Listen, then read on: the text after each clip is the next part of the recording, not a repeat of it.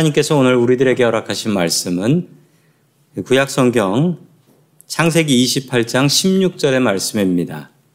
구약 성경 38쪽입니다. 야곱이 잠이 깨어 이르되 여호와께서 과연 여기 계시거늘 내가 알지 못하였도다. 아멘. 어, 밤사이에 어느 동네에 큰 폭풍이 쳤습니다. 다리가 거의 무너져 가고 있었고 어, 그 마을을 탈출하기 위해서는 그 다리를 건너가야 합니다. 박 집사님도 이 다리를 건너야 살 수 있다라는 것을 알고 다리를 혼자 건너고 있었습니다. 이 다리가 무너지면 분명히 죽게 될 것 같은데 염려하다가 우리 박 집사님은 하나님께 이렇게 기도했습니다. 하나님, 저를 살려주시면 이번 주일날 교회에 가서 천부를 헌금하겠습니다. 라고 기도를 했대요.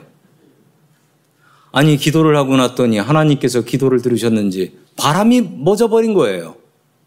그래가지고 다리를 거의 다 건너가게 되었는데 다리를 거의 다 건너갈 쯤에 드는 생각이 그냥 건너갈 수 있는 건데 괜히 내가 기도를 했나? 이 생각이 든 거예요. 그래서 하나님께 다리 건너가기 전에 다시 한번 기도를 했습니다. 하나님, 천불은 좀 많은 것 같고 그냥 안 들은 거로 해주십시오. 라고 기도를 다시 했대요. 그러자 갑자기 또 바람이 불기 시작하는 거예요. 다리가 심하게 흔들리자 깜짝 놀란 박 집사님은 다시 한번 하나님께 아이고 하나님 농담이에요 농담 이번 주일날 교회 가서 헌금 할게요. 아 민감하시긴.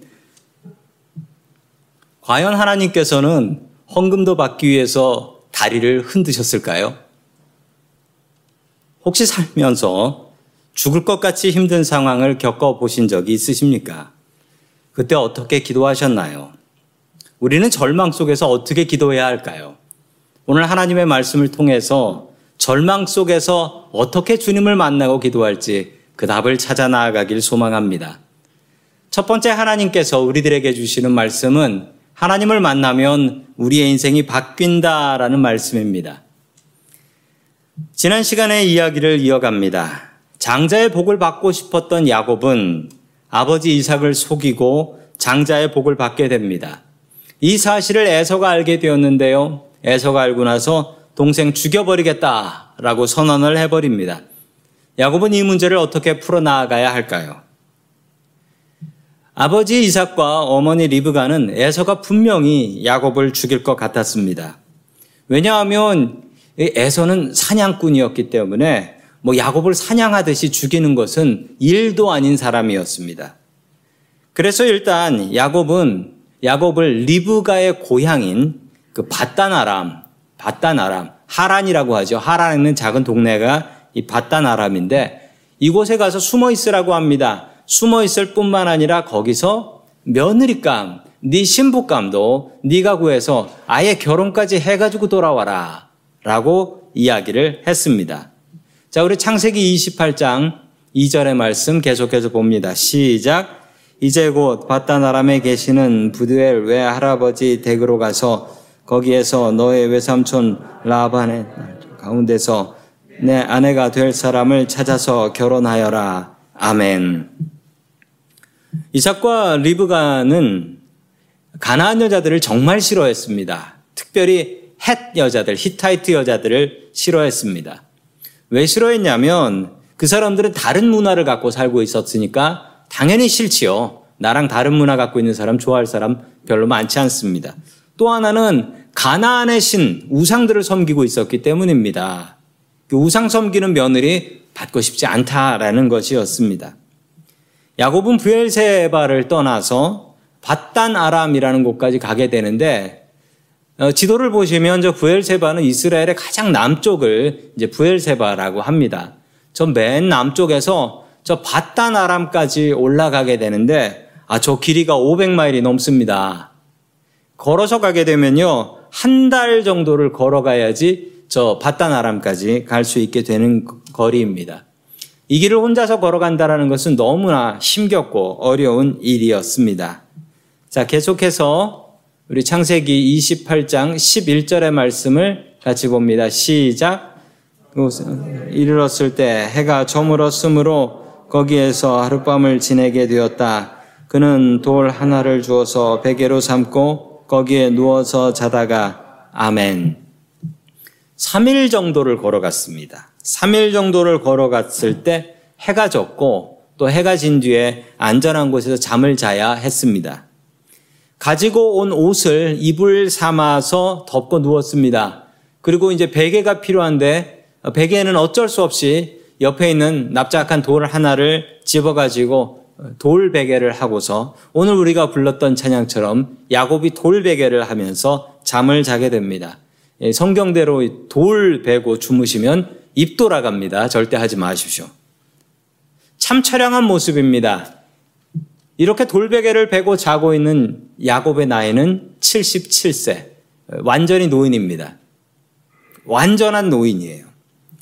이 나이에 장가도 못 가고, 이 나이에 집에서 사고 치고 쫓겨나서, 그리고 언제 형은 칼 들고 달려와서 자기를 죽일지 모르는 정말 처량하고 안타까운 상황이었습니다. 바로 그때였습니다. 우리 12절 말씀 봅니다. 시작. 꿈을 꾸었다. 그가 보니 땅에 층계가 있고 그 꼭대기가 하늘에 닿아 있고 하나님의 천사들이 그 층계를 오르락 내리락 하고 있었다. 아멘. 야곱이 꿈을 꾸게 됩니다. 땅에 계단이 있는데 그 꿈을 어떤 분이 그림으로 아주 잘 그렸어요. 돌베개를 하고 자기 옷을 덮고 누워서 자고 있는데 아니 그 옆에 계단이 있는 거예요.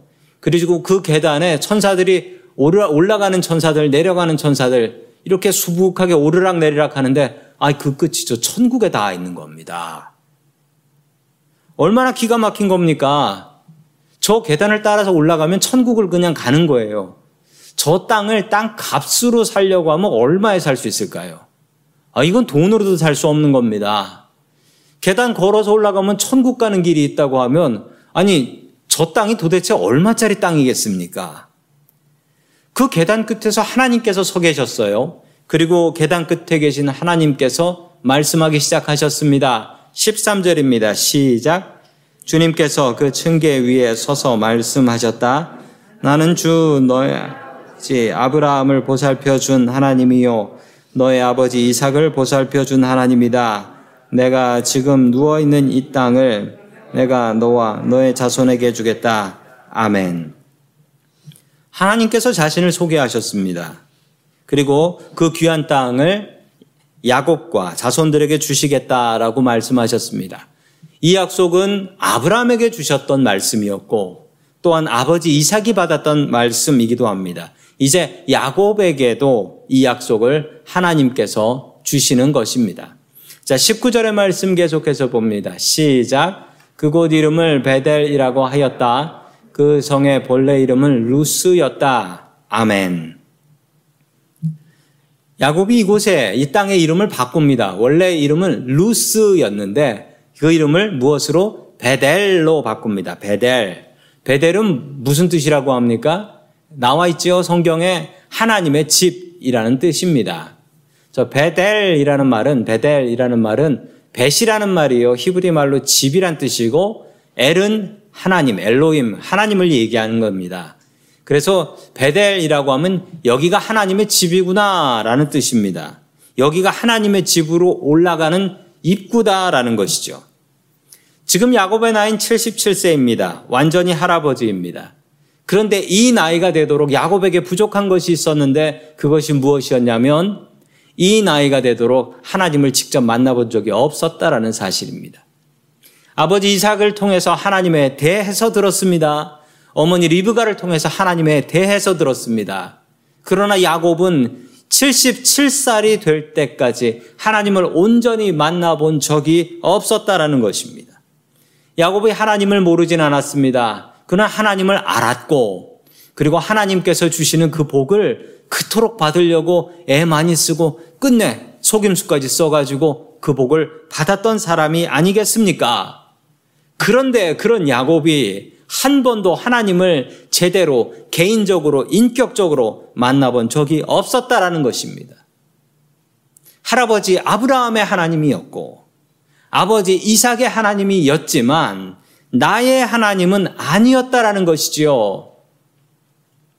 성도 여러분, 우리가 교회를 다니면서도 교회에서도 야곱같이 우리 하나님을 만나지 못한 야곱같이 다니시는 분들이 계십니다. 설교를 통해서 수없이 하나님에 대해서 듣습니다. 성경을 통해서 하나님에 대해서 압니다. 그런데 하나님을 제대로 만나본 적이 없습니다. 그러면 확신이 없어요. 믿음이 없어요. 하나님을 만나야 합니다. 하나님을 만나면 우리의 인생이 변화되기 때문입니다. 한국에서 태어난 어느 여자의 이야기입니다. 태어난 지 한 4개월쯤 되었을 때 부모님이 이 아이를 버렸습니다. 버리고 동방아동 복지회라는 단체를 통해서 미국으로 미국 백인 가정에 입양이 되었습니다. 백인들만 사는 동네에서 살았으니 아시안이라고 동양인이라고 얼마나 놀림을 받았겠습니까? 자기가 놀림을 받을 때마다 왜 나의 어머니는 나를 버렸을까? 이것을 고민했습니다. 그리고 이 아이가요, 대학을 들어가면서 내가 우리 어머니를 찾아야 되겠다. 라고 생각을 했습니다. 그리고 자기를 입양했던 그 기관에게 동방아동 복지회인데 거기다가 편지를 썼어요. 나는 언제 입양, 미국으로 입양된 누구입니다. 그러면서 나의 어머니를 찾고 싶습니다. 라고 편지를 보냈는데 마침 자료가 있었던 거예요. 그 동방아동 복지에 입양 자료가 그대로 다 있었대요. 그래서 그 어머니를 찾아서 그 어머니에게 편지를 보냈습니다. 어떻게 되었을까요? 답장이 안 오더래요. 6개월을 기다렸는데 6개월 만에 답장이 왔어요. 6개월 만에. 6개월 만에. 어머니가 망설이다가 6개월 뒤에 답장을 보낸 것입니다. 도저히 이해가 될 수 없는 거예요. 딸은 아니 우리 어머니는 나를 보고 싶지 않은 건가? 연락이 왔으면 반가워해야지 왜 답장을 안 해? 대학을 졸업하고 대학원까지 마치고 26살이 된 딸은 어머니를 만나기 위해서 한국으로 들어오게 됩니다. 어머니의 나이가 48세예요. 48세. 그럼 계산해 보세요. 몇 살에 나왔는지. 22살에 아이를 낳은 겁니다. 22살에 미혼모로 아이를 낳고 아이를 키울 자신이 없어서 버렸습니다. 그렇게 둘이 만났습니다. 26년 만에. 이 둘은 만나서 무슨 이야기를 했을까요? 이 둘은 만나서 아무 이야기도 하지 않았습니다. 아무 말도 하지 않고 그냥 부둥켜 울었어요. 한참을 울었답니다. 원망도 없었고 사과도 없었고 필요가 없었대요. 만나고 나니까 그냥 오해가 다 풀리더래요. 어머니를 용서할 수 있게 되었다라고 합니다. 이렇게 자란 이분이 누구시냐면 지금 미국에서 변호사로 활동하고 계신 이남미 변호사의 이야기입니다. 만남이 이처럼 중요합니다. 만나면 해결됩니다.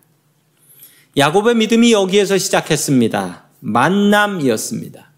주님을 만나게 되니, 하나님을 만나게 되니 그의 믿음이 바르게 시작되었다라는 것입니다.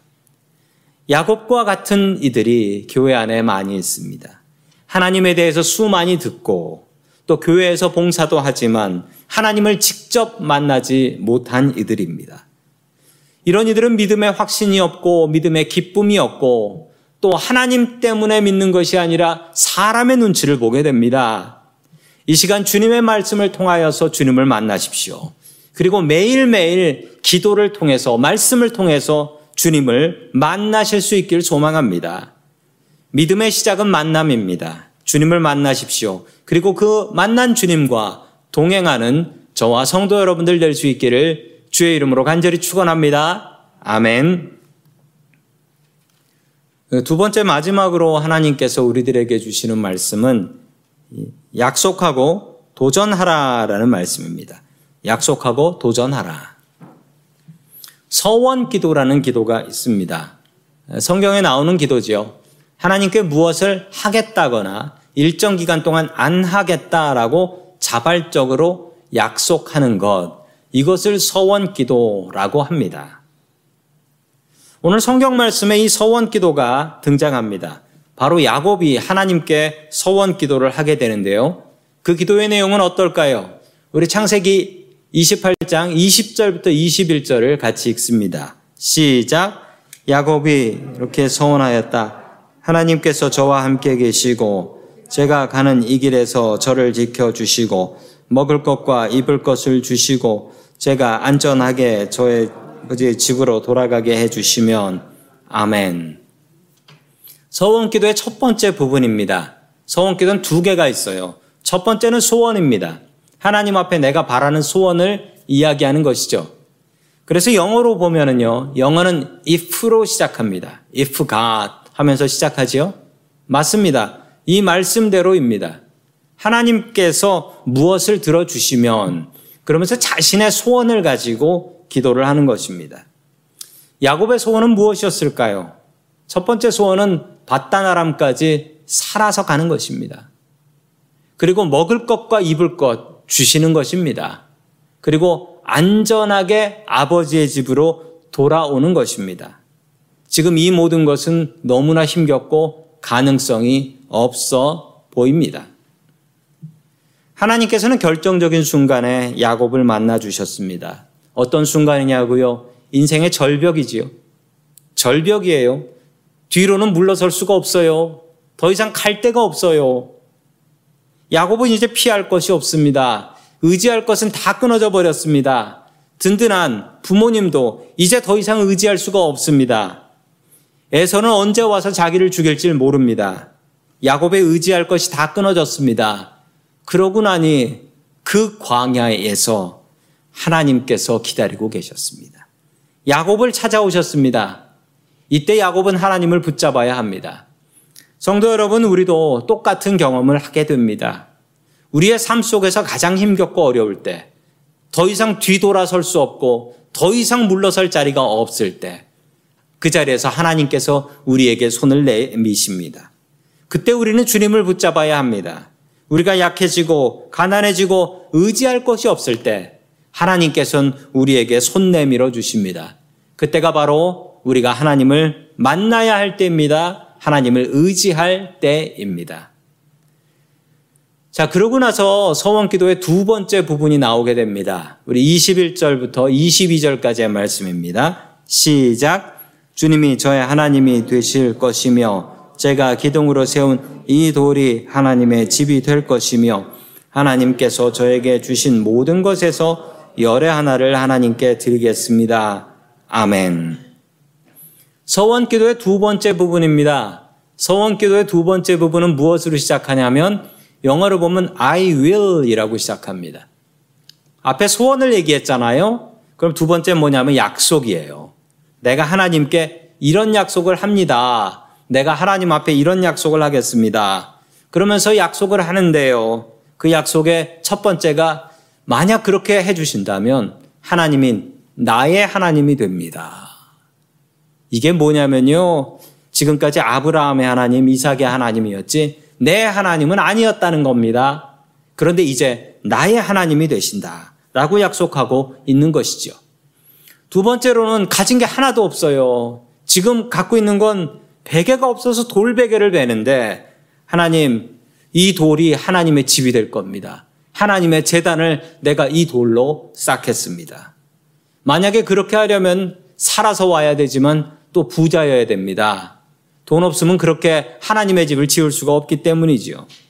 그리고 마지막으로 하나님 앞에 11조를 약속합니다. 하나님, 내가 만약에 살아서 돌아오면 내가 가진 것의 10분의 1을 드리겠습니다. 라는 기도였습니다. 11조는 참 어려운 헌금입니다. 그러나 11조는 진짜 믿음으로 드릴 수 있는 헌금입니다. 왜냐하면 내 것이 아니라는 기본적인 생각이 있어야 11조 하나님 앞에 드릴 수 있습니다. 내 거에서 어떻게 10분의 1을 떼서 하나님 앞에 드리겠습니까? 야곱을 보십시오. 야곱은 지금 아무것도 없습니다. 입던 옷 벗어가지고 덮고 자고 있고, 베개는 없어서 돌베개 하고 있습니다. 하나님께 드릴 것이 어디 있겠습니까? 야곱이 하나님께 11조를 드릴 수 있다면 그건 아마 하나님께서 큰 복을 내려주셔야 가능한 것 같습니다. 서원 기도는 무서운 것일까요? 저는 어렸을 때부터 서원 기도 참 무섭다, 무섭다 그 얘기를 많이 들었습니다. 왜 많이 들었냐면 저희 어머니께서 저를 낳으시고 목사가 되라고 서원 기도를 하셨기 때문입니다. 그리고서 저에게 너 서원 기도 안 지키면 벌 받아 죽는다라는 얘기를 정말 많이 들었습니다. 어, 저는 어렸을 때부터 그런 줄 알았습니다. 아, 그런데 제가 성경을 공부하고 나서 신학교에 가서 어, 레위기 27장을 공부를 하게 되었습니다. 레위기 27장은 레위기의 마지막 장이에요. 레위기는 예배에 대한 이야기들이 많잖아요. 기도에 대한 이야기가 많은데 그것에 제일 마지막 제일 중요한 것에 서원 기도가 나옵니다. 여기에 보면 서원 기도 절대 함부로 하지 마라. 하나님 다 듣고 계시다. 함부로 하지 마라. 이런 이야기가 나오고요. 그리고 서원 기도를 어떻게 지켜야 되는지도 나오고 그 뒤에 보면 어떻게 취소하는지도 나와요. 어떻게 취소하는지도. 제가 그 레위기 27장을 보면서 느낀 것은 서원 기도는 무서워서 하면 안 되는 것이 아니고 서원 기도는 필요할 때 하라고 알려주시는 거였어요. 하라고 알려주신 거예요.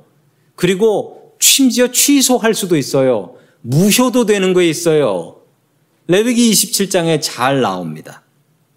서원 기도를 하지 말라고 가르치는 게 아니라 하라고 가르치고 있습니다.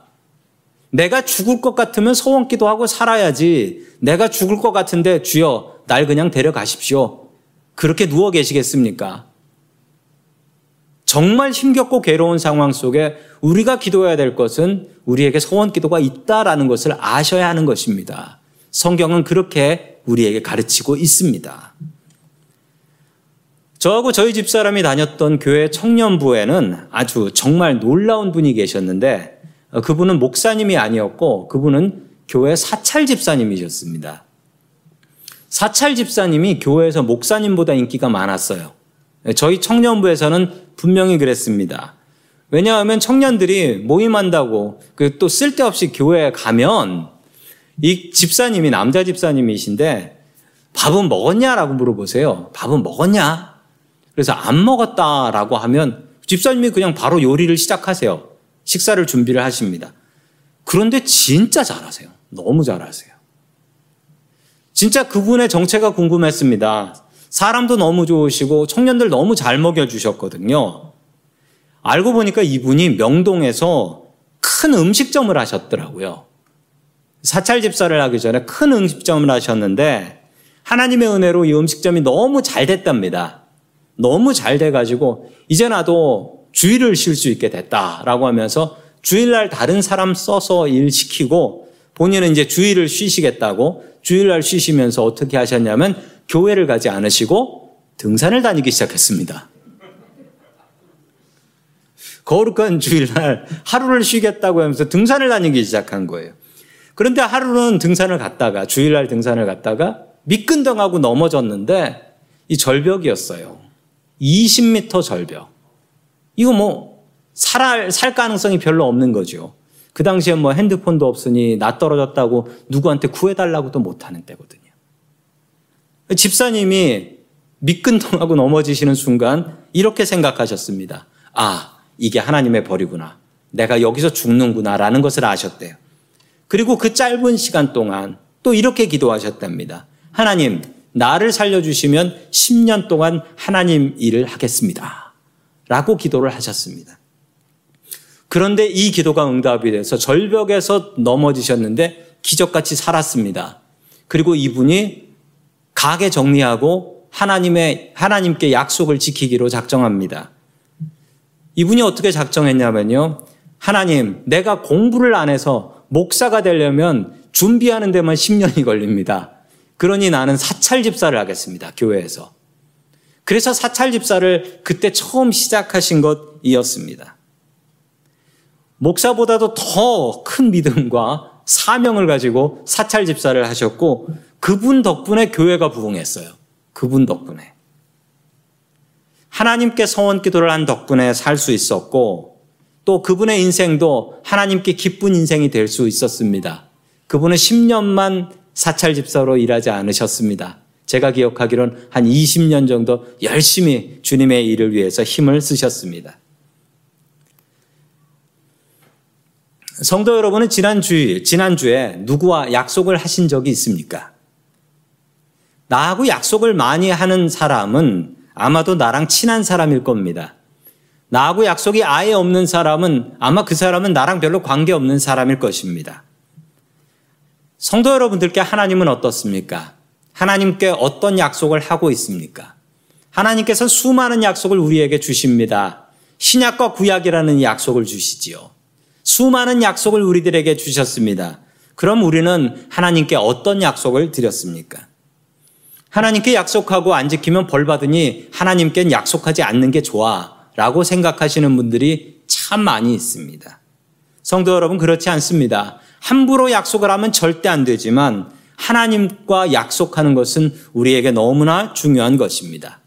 하나님께 약속을 하고 도전을 해야 합니다. 하나님, 바른 주일 성수 하겠습니다. 라고 약속을 하면 그러면 도전해야지요. 하나님, 내가 바른 헌금 생활 하겠습니다. 약속하면 도전해야 합니다. 하나님, 내가 올해 성경 한번 똑바로 읽겠습니다. 약속을 하면 도전을 해야 합니다.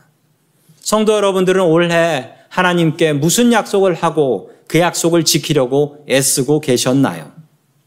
야곱은 믿음으로 약속하고 그리고 믿음으로 도전했습니다. 그게 야곱 믿음의 시작이 되었습니다. 성도 여러분 분명히 기억하십시오. 우리의 삶에서 절벽 같은 곳을 만나고 괴로운 곳을 만나고 나 여기서 죽는구나 하는 곳을 만날 때가 있습니다. 그때는 야곱과 같이 기도하십시오. 하나님 앞에 약속하고 그 약속을 지키려고 도전하는 저와 성도 여러분들 될 수 있기를 주의 이름으로 간절히 축원합니다. 아멘. 다 함께 기도하겠습니다. 사랑이 풍성하신 하나님 아버지, 오늘 의 시간 이 자리에 우리와 함께하여 주시니 감사드립니다. 오늘 이 시간 이 자리를 베델로 만들어 주시고 이 자리에서 주님 우리를 만나 주시옵소서. 인생의 절벽에서 야곱을 만나 주신 하나님 아버지, 고통 중에 허덕이는 우리들을 만나 주시고 우리들의 삶에도 변화를 주시옵소서. 하나님 아버지, 우리들에게 수많은 약속을 주시니 감사드립니다. 우리들도 주님께 약속하며 그 약속을 지키기에 최선을 다하는 사람들이 되게 하여 주시옵소서. 약속하고 도전하는 믿음의 사람들 되게 하여 주시옵소서. 우리를 사랑하시는 예수님의 이름으로 기도드립니다. 아멘.